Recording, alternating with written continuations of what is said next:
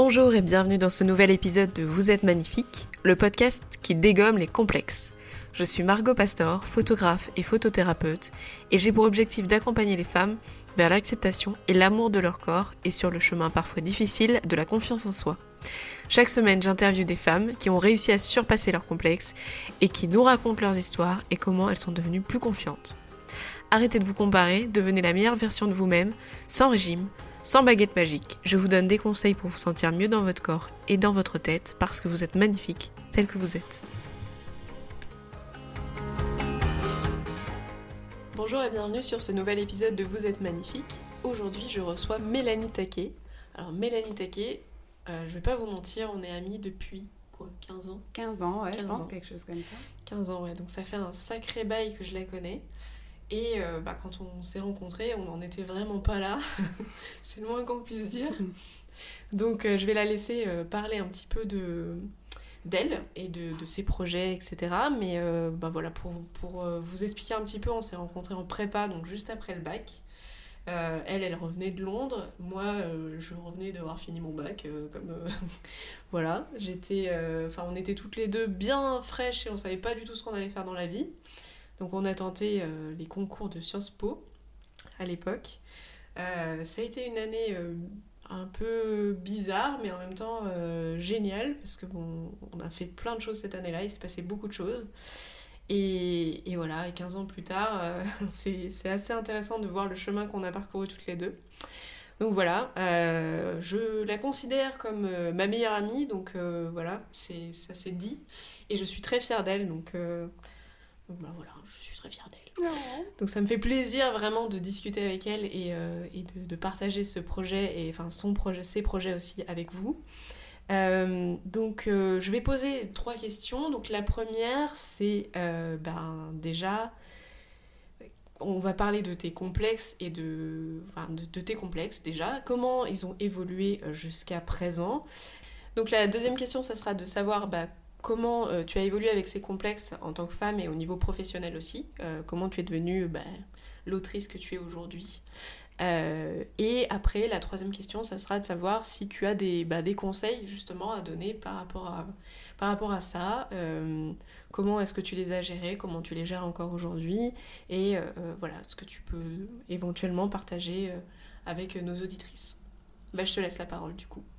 Donc bonjour à tous. Donc euh, ma première question c'était les complexes. Quels complexes j'ai Euh, Il faut savoir que moi j'ai toujours été en surpoids dès euh, la plus tendre enfance et la question de mon poids ça, et de mon corps en général qui était gros, bah forcément ça, ça clashait un petit peu avec la norme, la norme, voilà, donc ça a généré des complexes chez moi. Donc j'ai toujours eu beaucoup de mal à accepter mon corps. Euh, parce qu'il était euh, à mes yeux trop gros. Et, euh, et la question que j'ai fini par me poser au bout d'un moment, c'est trop gros par rapport à quoi? Qu'est-ce qui est. Enfin voilà, gros, c'est pas un absolu. Donc on est forcément plus ou moins gros que quelque chose. Et, et je, du coup, ça m'a fait questionner un petit peu cette norme de la minceur. Euh, donc voilà, c'était euh, mon complexe, un de mes complexes, euh, disons, les, les plus euh, marquants et avec lesquels j'ai grandi, c'est le complexe par rapport à mon corps. Et du coup, alors donc euh, je, j'en parle parce que les auditrices le savent peut-être pas. Donc aujourd'hui, bah, physiquement déjà tu as évolué, mais aussi tu es devenue autrice. Donc tu parles, euh, enfin comment dire, tu parles souvent à, des femmes dans tes, dans tes, euh, dans tes livres. En tout cas, tu, forcément tes personnages principaux sont principalement des femmes. Euh, Qu'est-ce que, enfin, qu'est-ce qu'en fait tout, tout, tout ce, ce complexe? Est-ce que tu, tu y penses de temps en temps quand tu écris quand tu fais tes personnages, est-ce que ton, enfin voilà, forcément ton vécu, est-ce que tu, ce que tu as traversé, est-ce que ça influe sur ton écriture? En fait, euh, déjà l'écriture, c'est ce qui m'a permis au départ de, mieux gérer mes complexes, ou en tout cas de, mettre certaines choses à distance par rapport euh, au ressenti que j'avais. Le fait que j'ai grandi euh, en me pensant en dehors de la norme faisait que je me sentais euh, exclue ou comme si j'avais pas de lieu d'appartenance ou je me sentais jamais incluse. J'avais beaucoup d'amis, j'avais une vie sociale très riche, mais je me sentais toujours à part. Euh, et, l'écriture, c'est ça qui m'a permis aussi de, gérer toutes les émotions négatives qui pouvaient m'assaillir quand je venais à me comparer à des copines euh, ou euh, des choses comme ça. Quoi. Donc l'écriture déjà en soi a été un outil pour, pour m'approprier mon image et, mon corps. Et en tout cas apprendre à gérer les émotions que négatives ou même positives que ce corps générait chez moi. Euh, et ensuite, euh, oui, ben, je mets en scène dans mes romans des, personnages féminins qui sont loin d'être euh, forcément des personnes parfaites, que ce soit physiquement ou moralement, intellectuellement. C'est des, femmes qui se cherchent, c'est des femmes modernes, c'est des femmes qui sont loin des clichés qu'on peut trouver dans la littérature populaire d'aujourd'hui euh, des personnes un peu superficielles, etc. C'est des, des, euh, des, personnages qui sont assez hauts en couleur, qui ne sont, qui recherchent pas à être parfaits. Et je crois que ça, ça, ça me ressemble aussi. C'est quelque part à travers mes personnages, c'est une quête de moi que je mène. Oui, je te le dis souvent d'ailleurs quand je lis tes livres que je te reconnais, enfin pas forcément dans, que dans le personnage principal, mais euh, il y a des, des, choses de toi que je reconnais dans un peu tous les, les personnages, que ça soit une façon de s'exprimer, euh, une façon de penser, ou enfin, et c'est assez intéressant parce que du coup, quand je te lis, bah, je cherche bah, forcément, euh, vu que je te connais bien, des morceaux de toi un peu partout.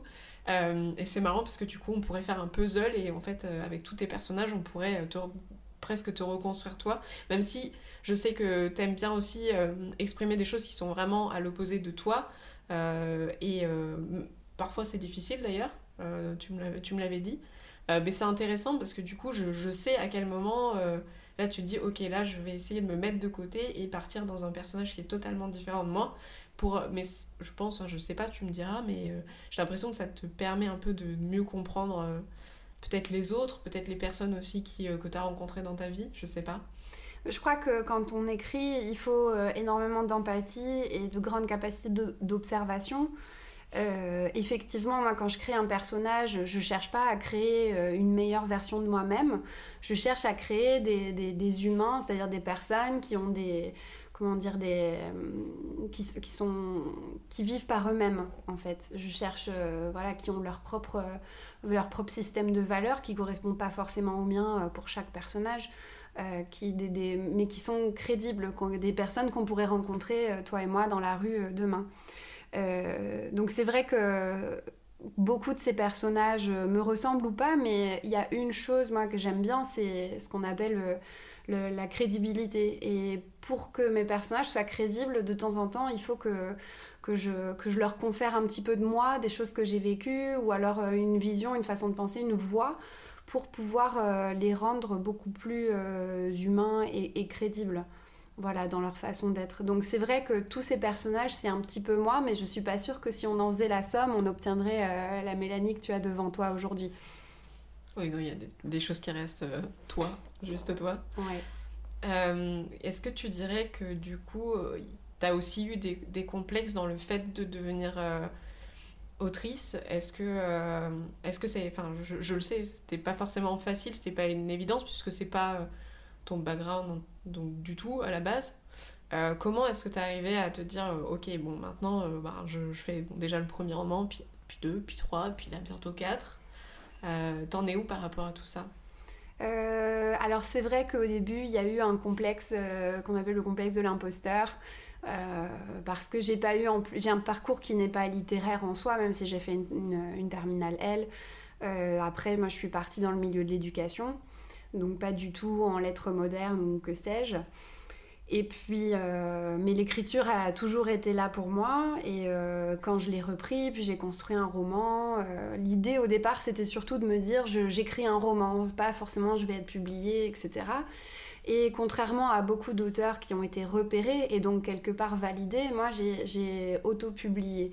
Donc j'ai été repérée, mais pas comme beaucoup d'auteurs traditionnels envoient ou d'aspirants auteurs envoient leurs manuscrits à des maisons d'édition. Et, et, ça a généré chez moi un espèce de complexe de voilà, est-ce que vraiment je mérite ma place? Est-ce que il y a des fois où je me surprends à me dire tiens, ce manuscrit-là, je l'enverrai bien à toutes les maisons d'édition juste pour voir si je pourrais être éditée euh, selon le, on va dire, le, chemin traditionnel. Quoi. Donc, euh, et après aussi, un autre complexe un petit peu que j'ai eu, c'était une période euh, assez éprouvante pour moi, c'était autour de mes 30 ans, donc euh, il y a une petite crise de la trentaine qui est passée par là. C'est une période aussi où j'ai perdu énormément de poids. puis j'ai été publiée, ce qui fait que ça a généré beaucoup d'agitation en moi. Et, voilà, donc c'était pas forcément acquis. Euh, tout ça pour moi, mais ça m'a aussi inspiré, hein, tout ce chemin euh, m'a aussi euh, inspiré et nourri, et nourri ma façon d'écrire. J'ai eu la chance aussi d'être très bien accompagnée, que ce soit dans ma vie personnelle ou dans ma vie professionnelle d'autrice avec, avec une agente qui est vraiment géniale et, et une éditrice qui m'accompagne et me soutient envers et contre tout. Donc voilà, mais c'est vrai que euh, ça, peut générer. Euh, il y a aussi le, une des choses que je traverse parfois aussi, c'est le fait que j'écrive de la littérature populaire, donc de la littérature grand public. Euh, quand on va dans des salons, qu'on est autrice, qu'on a une trentaine d'années, qu'on a une personnalité un petit peu joviale, etc., on a du mal à être prise au sérieux. Moi, je me suis souvent, j'ai eu beaucoup de, de vieux auteurs euh, de 50, 60 ans qui viennent me voir et soit qui me regardent un peu de haut, soit qui me font du mansplaining euh, sur euh, comment mieux vendre ses livres ou des choses comme ça. Donc, le, je sais pas si c'est le fait d'être une femme, si c'est le fait de faire de la littérature populaire ou si c'est mon âge. ou si c'est mon aspect physique, mais tout ça fait que parfois on sent un peu une distance entre les, les, vrais auteurs, les, ceux qui font de la littérature un peu élitiste, et euh, bah, moi, j'écris des romans avec des femmes comme héroïnes, et c'est des romans qui sont voués à, à émouvoir, à, à distraire, à, à, faire rêver, à, faire réfléchir aussi. Mais du coup, c'est peut-être à faire rire, j'espère. Euh, parfois, je glisse des petites blagues. Mais euh, voilà, c'est parfois un petit peu méprisé par une, une branche de, du milieu. Donc ça, c'est aussi quelque chose auquel j'ai dû faire face, et un, disons un obstacle. Alors, je dirais peut-être pas un complexe, parce que euh, je le prends avec beaucoup de distance, mais en tout cas un obstacle que j'ai rencontré dans ma vie d'autrice. Et euh, est-ce que tu dirais que, enfin, voilà, heureusement que tu avais l'âge que tu avais aussi, parce que tu as réussi à prendre un peu de recul sur, sur ça et ça t'a pas découragé non plus de continuer à écrire? Oui, clairement, euh, le... pas découragé, j'ai quand même, bon, la période actuelle qu'on connaît tous, la crise sanitaire, a fait que l'année 2020 a été assez éprouvante émotionnellement et moralement pour moi. Et, euh, peut-être couplé à ce genre de réflexion que j'ai pu prendre, euh, on fait qu'en 2020, j'ai eu beaucoup, beaucoup de mal à écrire. Je me suis un peu... mes quatre premiers romans, ils sont... C'est des, des, des, idées de romans que j'avais depuis des années. Et donc, c'est des choses que j'ai. Je me suis un peu appuyée sur mes anciens projets, même euh, après avoir publié mon premier roman, pour pouvoir continuer à développer euh, mon écriture. Euh, mais là, j'arrivais à un stade où j'avais plus trop ces anciens projets et j'arrivais plus à me mettre dedans. Et voilà, donc c'est vrai que à un moment donné, quand même, la question de la légitimité s'est posée et je me suis demandé, mais pourquoi j'écris? J'ai vécu ce qu'on appelle une crise d'aquabonisme. C'est-à-dire à quoi bon? À quoi bon écrire si c'est euh, pour se prendre ce genre de réflexion? À quoi bon écrire si c'est pour être euh, euh, noyé dans la masse des publications qui sont à l'heure actuelle sorties par les maisons d'édition chaque mois? Voilà, mais ça ne m'a pas découragé de l'écriture en soi.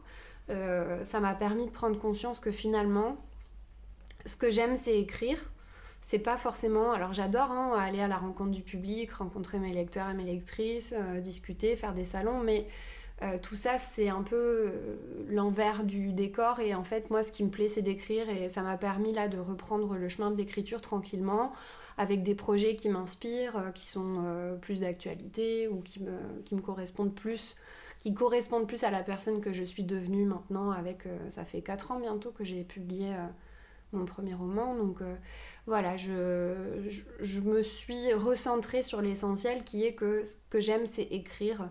Euh, tout ce qui vient après, c'est très très chouette, ça a été euh, un super parcours, mais c'est un peu accessoire. Et ce que je veux, c'est vraiment euh, reprendre le chemin de l'écriture avec beaucoup de sérénité, beaucoup de aussi un regard plus analytique sur ce que je fais et, et être voilà bien avec moi-même et avec, avec mon, mon métier. Et du coup, tu dirais que là, aujourd'hui, t'en, en es où un peu de, voilà, de tes complexes, du fait que tu as recommencé à écrire aussi, mieux qu'en 2020, enfin, après le l'année un peu terrible qu'on a passée.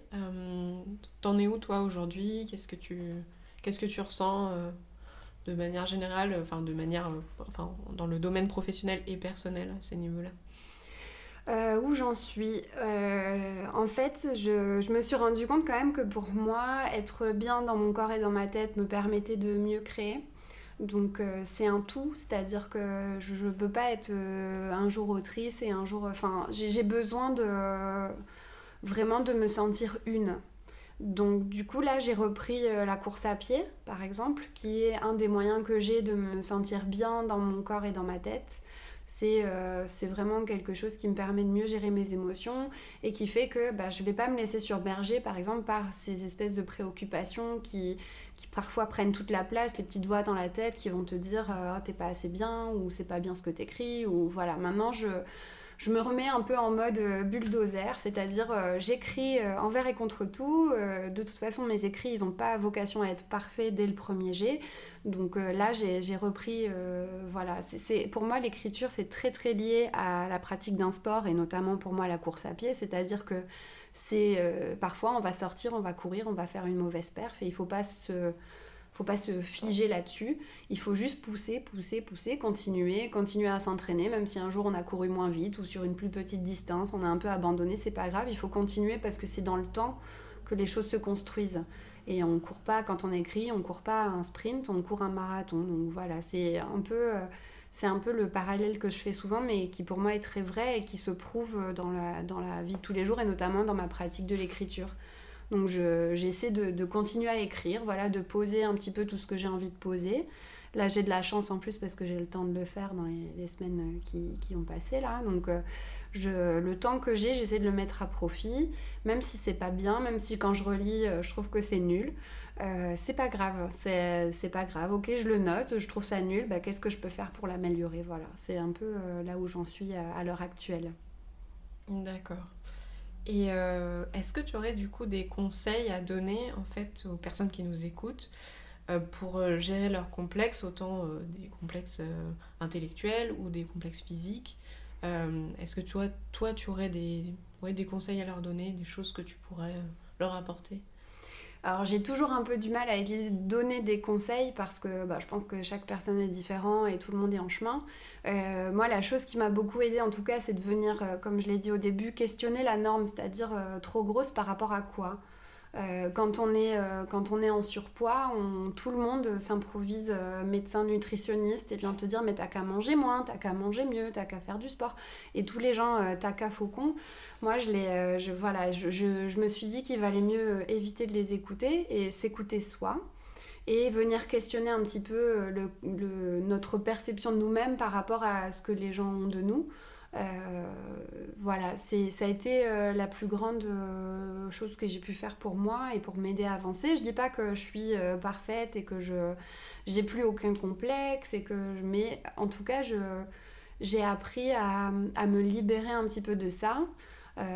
bien sûr, il y a des jours où je me regarde dans le miroir et je me supporte pas, mais il y a aussi des jours où je me regarde dans le miroir et je me dis, hey, pas mal, ça va.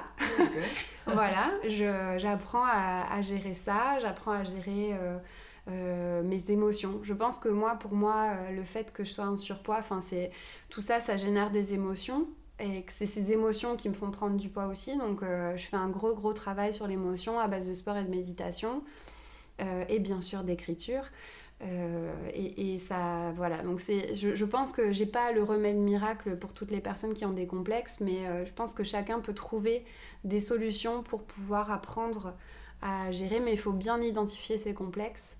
Il faut venir les questionner ces complexes. Et aussi, une chose que je fais et qui m'inspire, bah, c'est les personnes qui ont la même démarche que toi, c'est-à-dire les, les, personnes qui vont venir justement questionner ces complexes euh, de façon, d'un point de vue social. C'est-à-dire, ben, pourquoi on nous trouve trop gros? Parce qu'on estime que la femme, elle doit euh, peser entre 50 et 60 kilos. Euh, sauf que, ben non, il y a des femmes de, tout type, euh, de tout corps. Enfin, voilà, il y a, vraiment la diversité. En fait, c'est ça qui fait la beauté de l'humain, je trouve.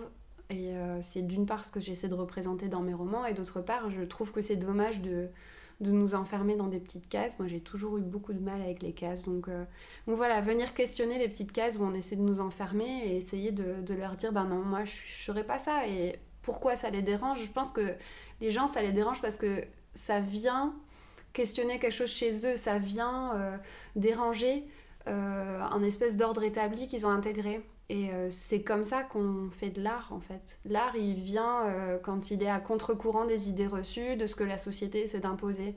Donc voilà, vivez votre vie euh, comme si c'était une œuvre d'art. Oh, c'est joli. c'est vrai qu'en photothérapie aussi, enfin en photo boudoir et en photothérapie, l'idée c'est de pas juger le corps qu'on a en face de nous en fait, et aussi de, de se demander pourquoi est-ce que la personne souffre euh, pourquoi est-ce que son corps l'a fait souffrir en fait? Et euh, je trouve que c'est intéressant en fait de discuter de, cette question-là parce que on a les, normes qu'on a, enfin les normes qu'on voit tout le temps, et après on se dit mais pourquoi est-ce que ces normes sont celles qui sont, enfin pourquoi est-ce qu'on devrait écouter absolument la norme, euh, en quoi est-ce que ça nous rendrait, est-ce que ça nous rendrait vraiment plus heureux ben, de faire par exemple 10, 10 kilos de moins, est-ce que, en fait, c'est souvent une question de bonheur de se dire Ah bah tiens, quand je ferai tant de kilos de moins, eh ben là je serai heureuse en fait.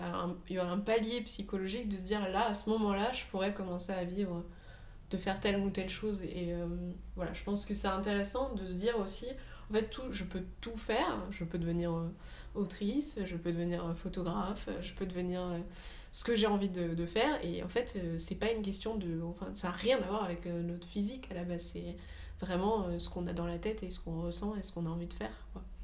Enfin voilà, donc du coup, je sais que c'est des discussions qu'on a souvent, donc euh, j'en profite. Euh, alors, je voulais juste te laisser un petit peu la parole pour que tu fasses un petit peu de, publicité. Parce que quand le podcast, quand vous entendrez ce podcast, bah, ton quatrième roman va sortir et du coup, je voulais que tu nous parles un petit peu de, de ça avant de. Voilà, juste. Ok, bah alors Starling, donc ça c'est le nom euh, de mon quatrième roman qui paraît aux éditions Erol euh, le 4 février 2021. Euh, Starling, c'est l'histoire d'une jeune femme qui s'appelle Emma, qui a une trentaine d'années, qui vit un peu recluse. Elle vit avec sa meilleure amie, Chiara, qui est italienne, qui se connaissent depuis toujours.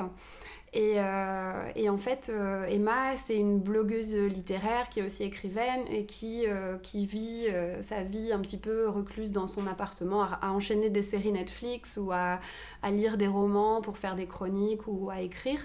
Et elle rencontre son ancien psy qui, la, qui vient la, la, perturber un petit peu dans son, dans son rythme de vie.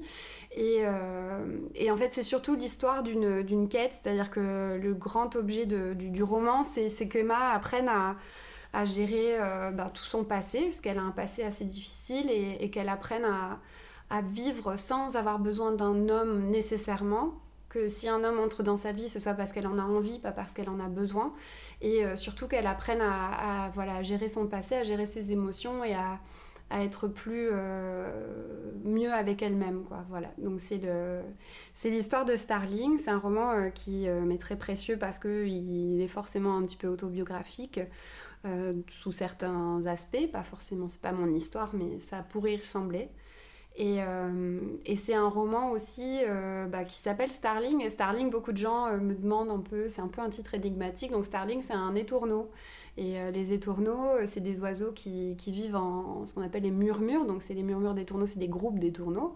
Et c'est des oiseaux qui, développent, euh, qui vont jusqu'à développer, ils, arrivent à absorber les sons environnants et à développer euh, des, euh, un langage qui est propre à leur groupe. Et donc Emma, le, roman d'Emma, en fait, s'appelle Starling parce que Emma, elle a l'impression d'être un, étourneau ou une étournelle, je sais pas qui, euh, a perdu son groupe et qui n'arrive plus à communiquer avec euh, le reste du monde autour d'elle.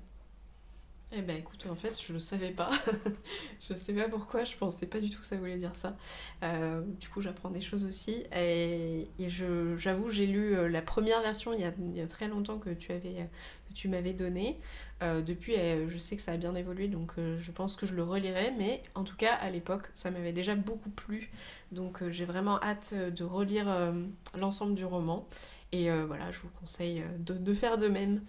Bah, en tout cas, merci Mélanie d'être venue chez moi boire le thé et faire ce podcast. nous, on va continuer nos discussions, on va reprendre du thé et du, chocolat. Mais en tout cas, j'espère que vous, ça vous a plu et que bah, vous serez là au prochain épisode. Au revoir, à bientôt.